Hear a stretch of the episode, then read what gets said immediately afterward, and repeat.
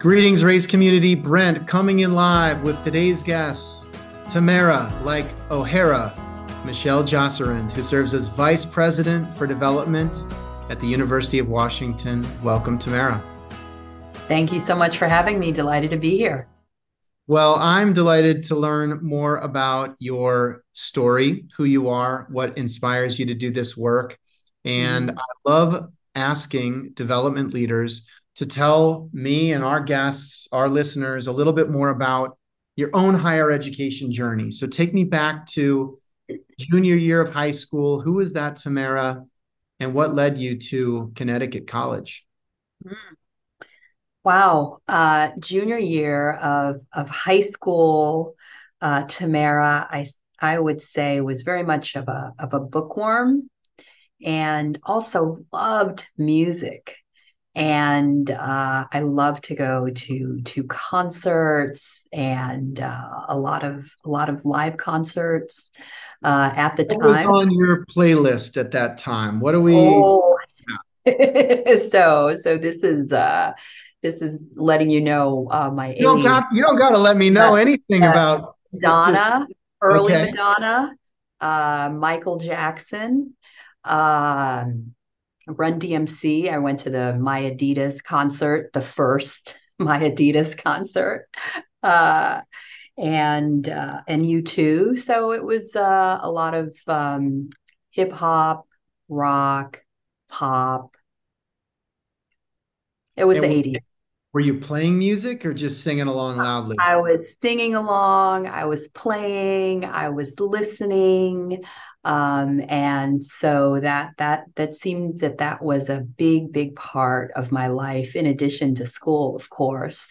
Uh, and i ended up going to connecticut college because it was a great school and it was fairly close to home. I could get back home uh, and uh, at the same time be away from uh, be away go away to college. I grew up in new york in brooklyn new york and I have followed you on social media and saw that you've described yourself as a daughter of immigrants. So tell me more about that part of your childhood and, and identity. Oh, certainly. Uh, so my family and I came from Haiti.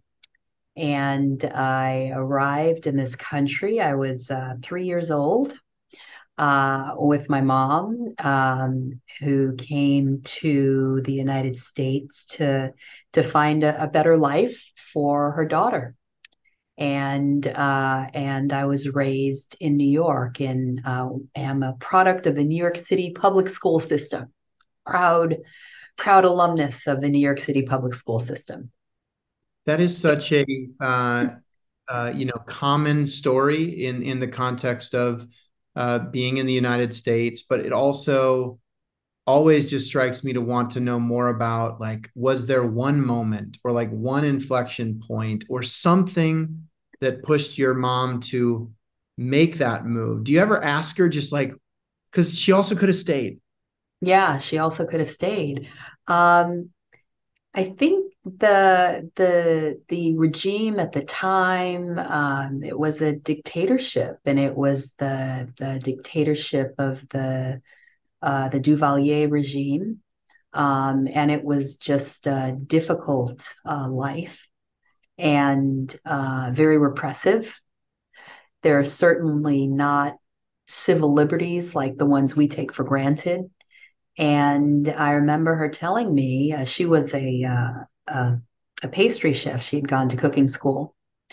That she saved all her money and she had six hundred dollars in her pocketbook, and uh, and uh, me uh, and she was just determined to find a better a better life for her daughter.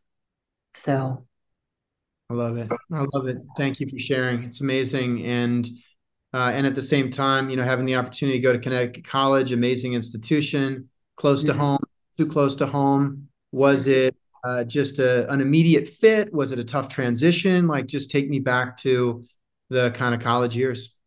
It was a little bit of a transition that, especially the first year. Um, but I eventually found my my footing. I I will say that that first year was the the toughest year for me academically, and um, looking back now, I have I have an MBA, I have a master's in education. Uh, nothing was as difficult as that first year of, of college, coming from an inner city public school, going to kind of an elite liberal arts institution like Connecticut College. So uh, that was a big transition year for me, um, but I stuck to it and it got a lot better after that first year. Um, and I became uh, a leader, uh, a student leader on campus. I became involved in different campus organizations. I I did a lot better uh, academically and uh, just uh, blossomed. And eventually, I realized that higher education could be an actual career. You actually had that kind of insight while you were in college? Yeah, because I met all these people who helped me, who reached out to me, who supported me, and they worked on campus. Um, and they had jobs on campus. And I thought, oh, I could do this and help other students like me one day. Uh, and so that that uh, my my college experience uh, led me to go back to school eventually and get a master's in higher education uh, administration. What was your immediate step uh, coming out of college? First job? Where were you? First job right out of college, I went to Boston and I I worked at at Wheelock College. I don't think Wheelock exists. It was on the on the Riverway near Simmons College, and I was a, a dorm director for Wheelock. I uh, oversaw uh, uh, a co- um, an all women's dorm there, and I also worked in administration, uh, working in admissions and uh, for the president's office. So I got a little bit of higher education, um, a feel for it at that. Yeah, we, Wheelock, Wheelock and Boston University announced a merger in 2017 to which has now become a new School of Education uh, as part of the BU, is my understanding. But um, and and so getting that kind of exposure by way of student leadership and and having folks kind of coach and mentor you and just realize, mm-hmm. hey, there's this whole business of higher ed, having a chance yeah. to be a part of it. Uh, you liked it enough to sort of continue along that path. I I did. I and I actually thought I was going to. I went to graduate school then, uh, shortly thereafter, and uh, to get my master's. And I thought one day I would like to grow up to be a dean of students, um, because I was in the, the, student personnel. Because that's that's what I experienced uh, higher education, and and our dean of students was helpful and and organized things and um, and I wanted to be that support for for other students. Uh, and I ended up going uh, after my master's degree. I ended up going back to Connecticut College, uh, where I became the director of our multicultural center, Unity House, uh, for for a few years. And so I did that. But somewhere along the way, my understanding is that you dipped your toe in the fundraising waters uh, by way of some phonathon work, which is very common among the leaders we've hosted on this podcast. But what is not common is that it's happened during graduate school for you. So tell me yeah. about graduate school student caller. Well, I was in graduate school um, at Harvard at the School of Education and uh, needed to make money. And so this was my work study job and I worked in the I worked for the for the annual fund and did phonathons and helped with like simple thank you letters and I loved it. It Why? was it seemed like so much fun. Uh, because you were contacting these alumni that were always friendly when they realized you were a student, and uh, and and I was calling um, and participating in thankathons and so I was just calling to say thank you, share my own story. Uh, and people asked me questions about what was going on at the time and shared stories about how they remembered school being when they went there. And so it was just kind of a lot of fun. And I thought, oh, I could do this. This is this is easy. And so years later, as I thought about uh, work I had done in higher ed, I remembered that um, uh, annual giving phonathon work that I had done. And I thought, hmm, maybe this is something to think about. But you had clear exposure, the the aspiration to be a dean of students. You're working the mm-hmm. multicultural center. When mm-hmm. was the fundraising? Oh maybe three years into that into that job um, you know when you're working in uh, in student support services and you're like the safety net for students you're pretty much on call 24 7 and uh, after doing this work uh, and it was it was a lot of fun. Um, I, I, saw my colleagues and friends who were worked in uh, advancement they seemed to have these glamorous jobs where they were flying to meet alumni in places and um, they're meeting uh, uh, donors and going out to lunch and doing all kinds of things. And I thought I could rep- represent an institution and, and do that. Uh, and so I, I, thought about my experience in uh, in grad school, and uh, and that's what led me into advancement officially as a, a junior major gift officer. And, and so, tell me about you know first week on the job, junior major gift officer. What are you equipped with? Is it here's the list, get out there? Is there training? Just just what was the reality of of sitting in that seat for the first time? So I started working at a at a big institution, uh, Yale in in Connecticut, and I was hired with a cohort of other junior major gift officer, and that was pretty cool. And so uh, there was a group of us hired together, and we were all kind of onboarded and trained together. Uh, we were all assigned senior uh, advancement professionals and kind of followed them and went on calls with them. So we learned the ropes uh, from the ground up by people actively mentoring us. And uh, I feel like why everything- is why is what you're describing? It strikes me as being so obvious and such a good idea, and very rare. Like, does that even still? I mean, does that still happen? That's such a good idea.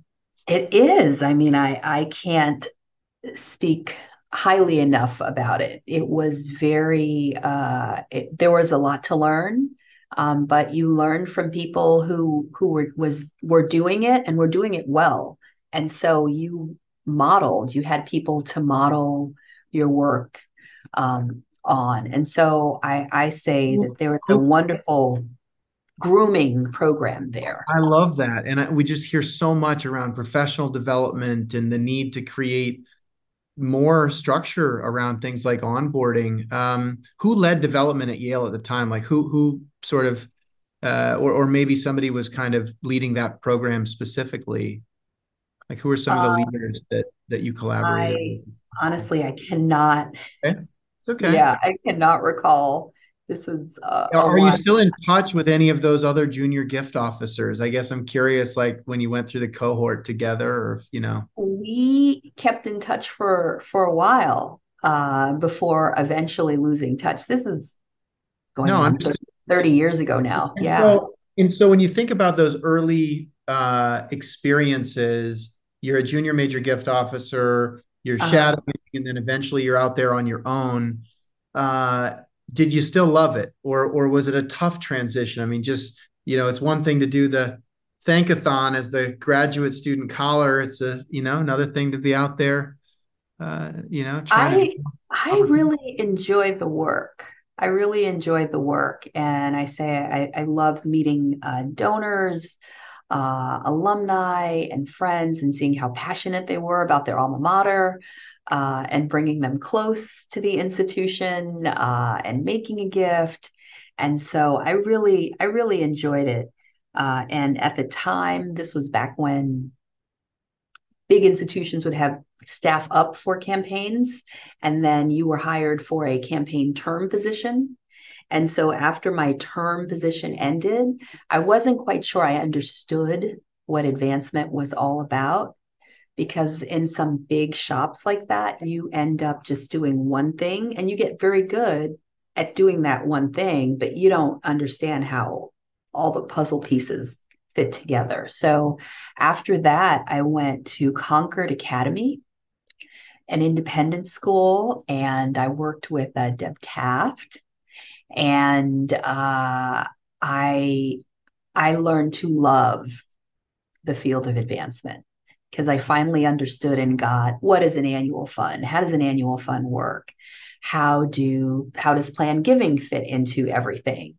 Um, how how do we you know secure major gifts and and move on to gifts of a lifetime over over time and so you're involved soup to nuts in everything.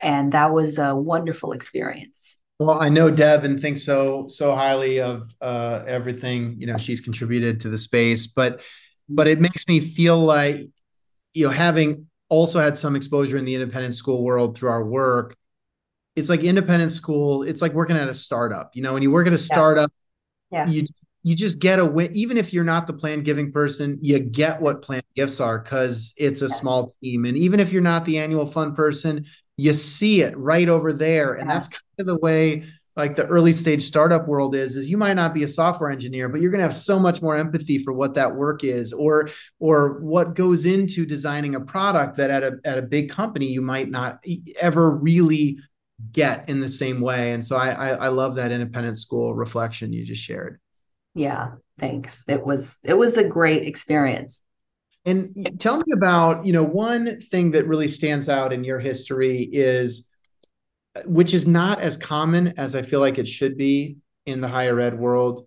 Mm-hmm. You were able to both work for the University of Chicago and pursue your MBA at the University of Chicago. I feel like that should happen all the time. It doesn't. It's a lot to juggle.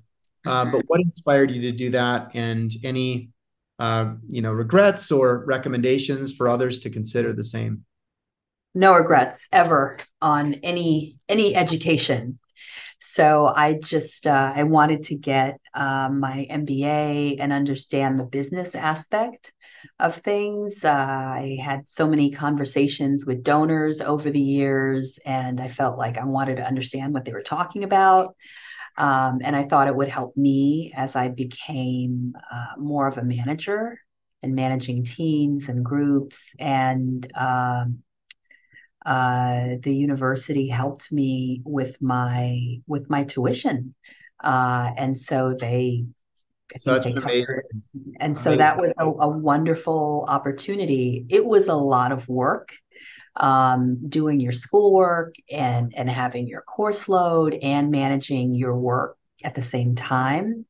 Um, but you know they gave me the time to do it and and and I got my work done it was uh it was a great experience but in the same week you could be both studying in the executive MBA program and meeting with a donor talking about funding the MBA program mm-hmm. what did that do for just the the quality of the conversations you were able to have it almost feels i mean it's it's so unique.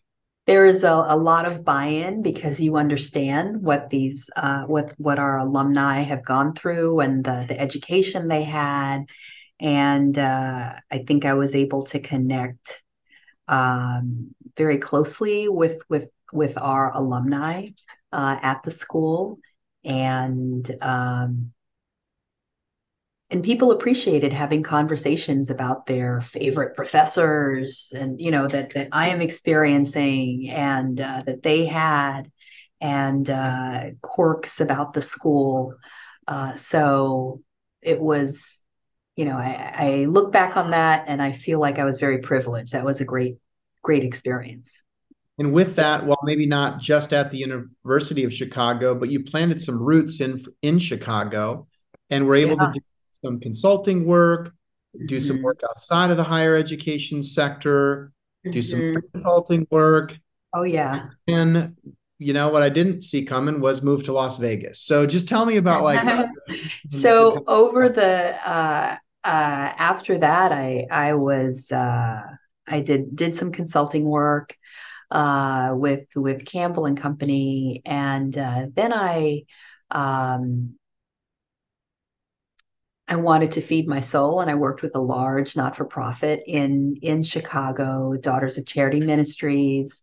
Um, and then, unfortunately, you know, I had uh, my mother, who I was very close to, had a, a massive stroke, and I uh, was caring for her, and she lived in Florida. I was in Chicago, and so I began consulting on my own, uh, and that really gave me the flexibility to, to go back and forth to Florida to take care of her and and work at the same time. And so I I managed and um, worked with um, public institutions, large not for profits, small not for profits, organizations all over the place uh, because I had that that background and and skill set. And uh, and UNLV, I started doing some work for them as well, and it became a permanent a permanent uh, a permanent position. Uh, and you moved with and that. I moved I moved with that. Yeah, yeah. But I stayed close at the time. Uh, my husband was still in Chicago, and uh, so I was uh, going back and forth between Las Vegas and and Chicago. So between your consulting and that experience, you were sort of doing hybrid work before it was a thing. Yes, of. definitely. Definitely. So I'm well accustomed to it. Before we had all the the Zooms and the easy ways to connect with people. So and and then um I definitely want to make sure we've got time to just talk through the experience when you uh, were a vice president and when you when you stepped into the vice president role at the mm-hmm. University of Redlands, that's a big move.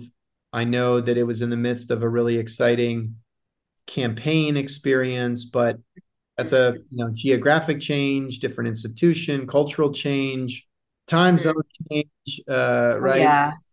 Yeah. So, uh, just tell me about the catalyst to, to do that, and then key reflections. So I uh, I I I took this position, accepted this position at at the University of Redlands. Um, after spending a little bit of time at, at, at UNLV, I was there for five years. I I kind of fell in love with the mountains and uh, a little bit of warmer climate. Chicago gets pretty bitter in the wintertime. And after more than 25 years of that, I thought, you know, the West Coast looks looks pretty good. Um, and uh, I accepted this this position uh, at the University of Redlands. Uh, this was their their largest campaign to date, um, and uh, we had a very a small but scrappy team and uh, and uh, managed to close this campaign successfully, a $200 million campaign successfully. It was a, a lot of work, um, a lot of support from volunteers and people close to the university uh, in doing it. Um, but it was a great experience. But also, Southern California, very different different environment than uh, than Chicago. But by the time I made it over to to Redlands, I was ready for uh, the change in weather, and uh, and and I we'd been in Chicago for you know going on 25 years, so we're ready for a change of scenery. And then just around a year ago, a change of scenery, same time zone up the coast roughly uh, the the alumni population of the University of Washington is roughly 10x the size uh, that that you were coming from, and so uh, uh-huh. your kind of one year reflection post on uh, that experience, and uh, yeah, would love to just kind of hear hear the highlights of the last year and what you're excited about uh, in the coming it's, months.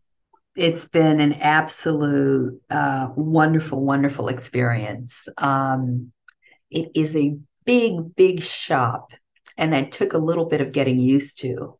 But what I realized quickly is that all the consulting I had done for all those years, managing multiple clients, multiple groups, multiple uh, colleges and universities, um, prepared me for juggling all of the tasks that I have uh, now, and uh, and and that work, which was um, pretty intense and a lot of work at the time.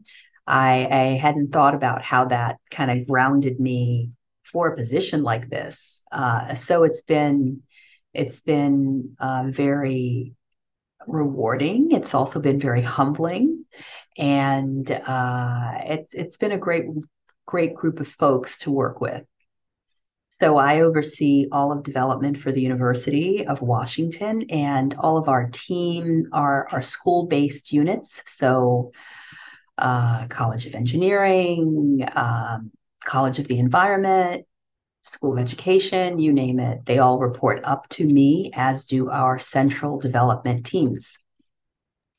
So I have 21 direct reports as a result. 21 direct reports. That is an all time record in the Raise podcast. Congratulations, yes. Tamara. Thank um, you. It's not a record I want to keep, and it's not a record I will have for long. So, a big part of my first year has been working with uh, this awesome team on um, on a strategic restructuring. Uh, so our our development structure has been uh, set in place roughly 40 years ago when we're a much much smaller team, and so now we're a team, you know, going from a team of 200 to a team of over 650 it's very different. And so now this position has so many direct reports. And so that's the focus of my first year was focusing on a, a strategic um, reorg for our development organization. So, how do you think through that? Because there aren't a lot of uh, peers that are at that size, but there are some. Uh, and mm-hmm. so, it's say, hey, let's canvas the market, identify best practices or structures that have worked really well? Uh, or is this actually that structure doesn't exist out there? We need to really come up with a model based on our own unique experience. D- does that make sense? I mean, you've been a consultant, you've seen mm-hmm. frameworks, mm-hmm. strategies that maybe could be applied in different environments. Is that the situation here? Is it? Is it? Yeah, it it it is actually. So it's a little bit of of all of the above. And so uh, doing our our benchmarking and looking at um, other large institutions and their structure, and also looking at our culture, um, what fits in with our culture, what what would work, um, and uh, in addition to doing some modeling, um, doing surveys, uh, we had a number of, of groups and uh, committees helping us do this. Uh, we worked with uh, uh, consultant uh, Campbell and Company. and we also worked with Marts and Lundy in, in doing um, some surveys. And so, as a result of that, we have come up with a cohort cohorted model where we will have uh, cohorts of, of schools uh, and and organizations that fall in a cohort. So, for example, the health sciences cohort, all of our health sciences school will report up to a uh, a, a, more senior leader that will oversee that cohort, and uh, we will have another uh, leader leading uh, schools and colleges with a number of our schools and colleges that are also similar in size reporting to that person. And so that and and those leaders will report to me. And so uh, that will take roughly 15 or so uh, direct reports um, off of my plate. And those schools and units will have more support um, and uh, we'll be able to provide them with more resources as a result.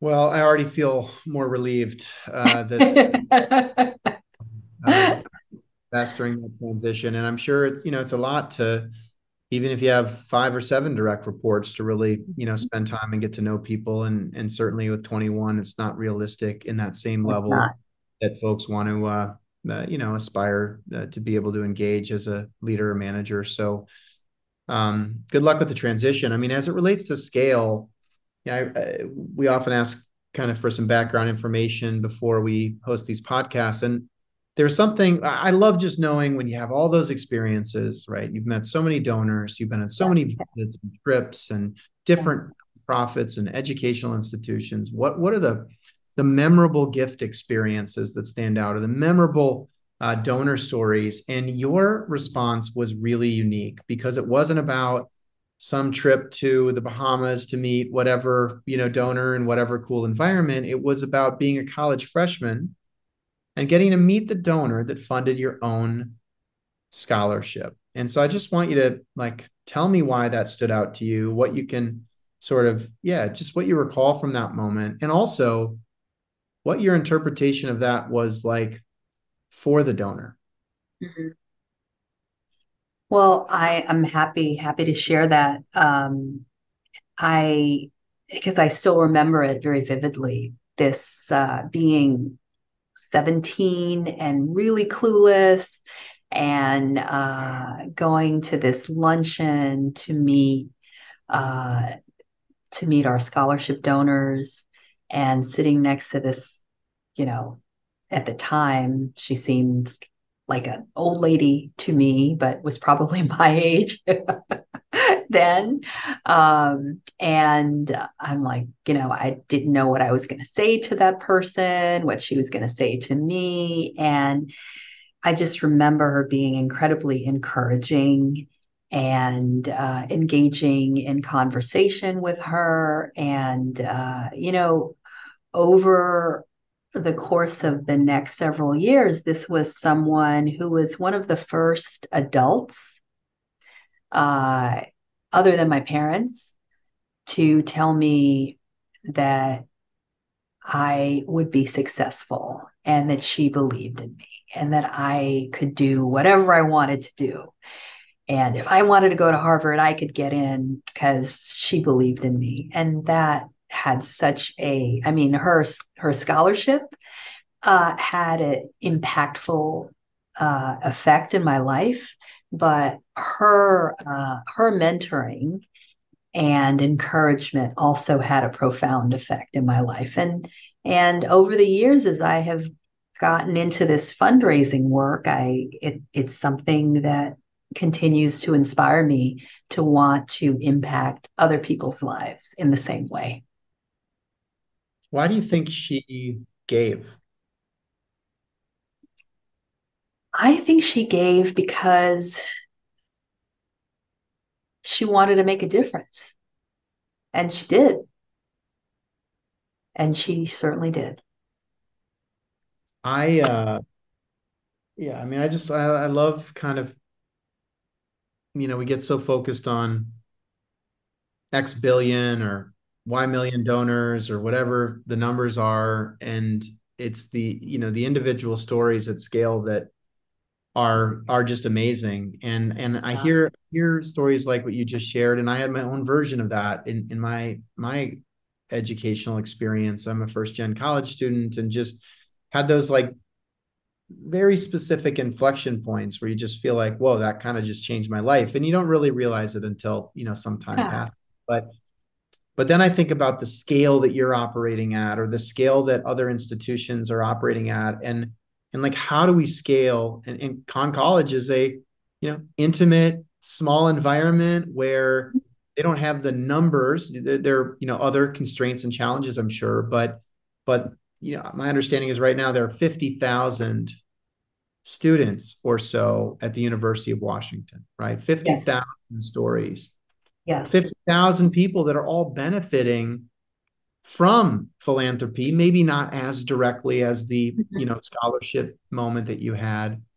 Uh, and there are days I'm like, oh, what if we could just have like like a lunch tomorrow where like 50,000 Zoom links go out and like every student gets to meet one donor that has played some role, maybe not as direct as what you experienced in creating the opportunities that are now being pursued by way of their academic journey. And, mm-hmm. you know, and then I just go back to work because that seems a little bit crazy, but it really is like technically possible now. Like technology is not the constraint. Like the constraint for your experience was that donor had to live close enough to Conn College or be mm-hmm. willing to fly in, and there had to be a luncheon, and there had to be enough seats and plates and chicken. Yeah. yeah. And now so many of those constraints are gone. Yeah. we haven't quite yet figured out that kind of scale. Mm-hmm. Mm-hmm.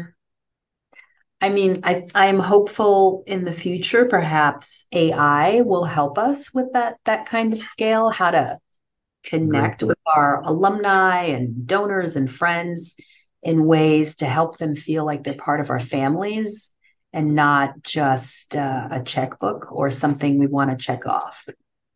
I, I agree. And I think, you know, this moment, there have been big waves, right? Social media was a big wave for higher education. Mobile was a big wave for all of our lives, and and AI is happening right now. It's August of 22 as we were, or sorry, August of 23 as we record this, and um, it's pretty it's pretty breathtaking what's happening. And I do think there's potential to scale authenticity, which mm-hmm. sounds strange because I think sometimes in this sector it's like if it's authentic, then it has to be difficult or slow. Mm-hmm. There might be a way to actually improve that. I agree. Uh, and it's all being, you know, invented at the University of Washington and peer institutions. So it does feel fitting that we should have a some kind of seat at the table to make this stuff happen, right? Yeah, yeah, definitely. What are you? I mean, how as a leader, like, how are you all navigating just that topic right now? AI. What do you? We what do you? Are, you, we, do you we are definitely in the process of looking at how to actively navigate that um, and and do this engagement at scale. Um, it's taking time to build the platforms, um, but this is something we're actively working on, and we think that you know it can it can have an impact in our in our friend raising as as well as our fundraising. Because you know uh, as you intimated there's only so much a person can do.